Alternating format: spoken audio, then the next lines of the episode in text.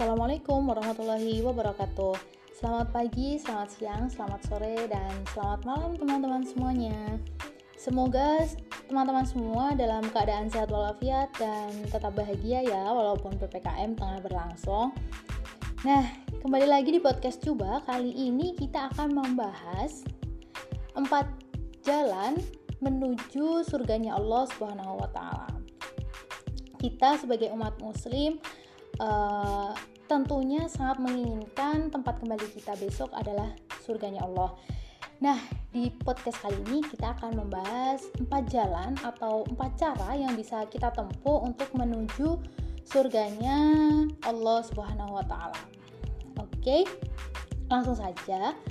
Uh, ada hadis yang diriwayatkan oleh Imam Ahmad bunyinya seperti ini ufshu assalama wa atu'imu at-ta'am wasilul arham wa sallu wan nasu niyamun tadkhulul jannata bisalamin Artinya, sebarkanlah kedamaian, berikan makanan, bersilaturahimlah, salatlah ketika orang-orang tidur, maka engkau akan masuk surga dengan damai. Nah, dari hadis ini kita bisa uh, mengetahui bahwasannya ada beberapa cara yang bisa kita tempuh untuk uh, menuju surganya Allah Subhanahu wa taala. Yang pertama yaitu uh, orang yang menghendaki untuk masuk surga adalah orang yang menebarkan salam, menebarkan perdamaian dan kasih sayang. Nah, menebarkan perdamaian ini bisa diawali dengan memberi ucapan salam kepada saudara kita uh, ucapan salam itu kan assalamualaikum warahmatullahi wabarakatuh seperti yang di awal tadi ya itu kan memiliki makna uh, keselamatan, rahmat dan berkat Allah Subhanahu wa taala semoga tercurah untukmu. Lazimnya ucapan salam ini akan dijawab oleh saudara kita dengan jawab dengan jawaban waalaikumsalam yang artinya uh, kembali mendoakan kepada yang memberikan salam juga. Nah, sebenarnya apa ya? terlihat sepele tapi uh, salam itu memiliki makna yang dalam karena uh, yang memberi salam dan yang menerima salam sebenarnya saling mendoakan. Kemudian uh, yang kedua yaitu uh, yang kedua jalan untuk mencapai surga itu dengan memberikan makanan. Nah, selain kita diwajibkan untuk mengeluarkan nafkah untuk keluarga kita ya, atau mengeluarkan zakat atas harta-harta yang kita miliki, Nabi juga menganjurkan kepada kita untuk bersedekah, terutama bagi orang-orang yang membutuhkan. Mengapa memberikan makanan dan menghantar, uh, dapat menghantarkan kita menuju surga? Karena ketika kita memberikan makanan, uh, maka orang-orang akan senang dan uh, ketika orang-orang akan senang, itu akan mempermudah jalan kita menuju surga. Nah, ada sebuah riwayat dari Imam Tirmizi uh, dalam buku Sunan Tirmizi juz 3 halaman 407 uh, disebutkan bahwa as-sakhiyu qaribun minallah, qaribun minal jannah, qaribun minan nas, ba'idun minan nar. Artinya nih, orang dermawan itu dekat dengan Allah, dekat dengan surga, dekat dengan manusia dan jauh dari neraka.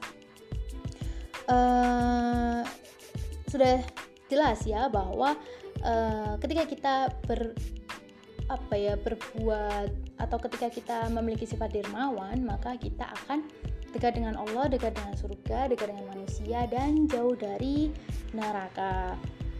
Uh, lanjut nih teman-teman, yang ketiga ada menjalin silaturahim dan persaudaraan walaupun hanya dengan mengucap salam loh ya.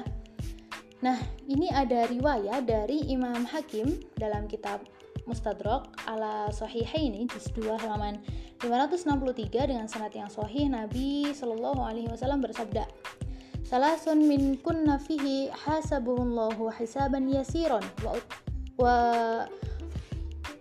wa adkhalahul jannata birahmatihi qalu liman ya Rasulullah? Qala tu'ti man haramaka wa ta'fu amman zalamaka wa tasilu man qata'aka.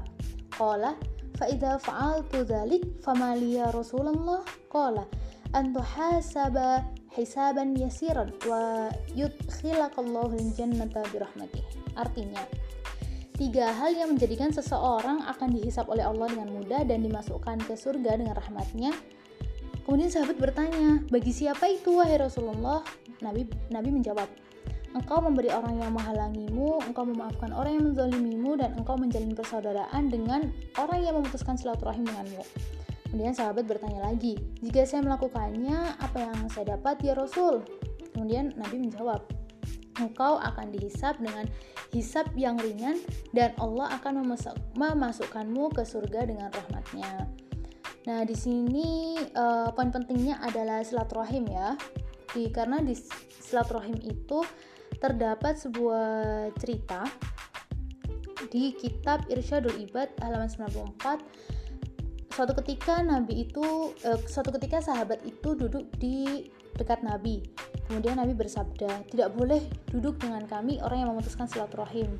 Kemudian pemuda itu keluar dari halakoh, kemudian mendatangi bibinya untuk menyelesaikan suatu masalah di antara keduanya. Kemudian bibinya meminta maaf terhadap pemuda tersebut dan setelah urusannya selesai, pemuda itu kembali ke halakoh. Kemudian Nabi bersabda, Sesungguhnya rahmat Allah tidak akan turun pada satu kaum yang di dalamnya terdapat orang yang memutuskan persaudaraan. Jadi sangat penting ya teman-teman buat mm, menjaga silaturahim kita kepada saudara kita, kepada teman kita yang khususnya uh, seiman dengan kita semua.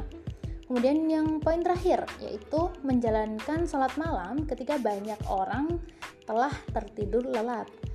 Nah, sholat malam ini menjadi sholat yang spesial karena dilakukan di waktu banyak orang beristirahat dan lalai dari berzikir kepada Allah Subhanahu wa taala. Sholat malam itu juga menjadi indikasi seseorang jauh dari riak dan pamer dalam beribadah.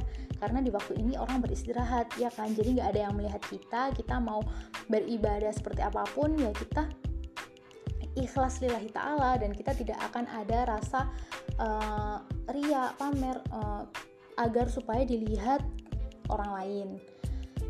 Sehingga orang yang menjalankan ibadah di waktu malam hari mendapatkan ganjaran yang lebih terutama uh, apa ya terutama dimasukkan ke surga tanpa kesulitan uh, kemudian poinnya adalah menebarkan salam dan kedamaian memberikan makanan menjalin persaudaraan dan sholat malam adalah anjuran Nabi agar kita dapat menggapai surga Allah tanpa kesulitan dan tanpa banyak rintangan. Tentunya empat hal tersebut uh, baiknya kita lakukan dengan konsisten dan istiqomah dengan dengan memperhatikan sunnah-sunnahnya.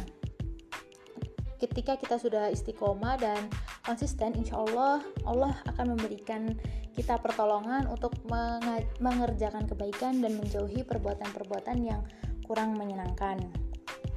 E, begitu ya teman-teman.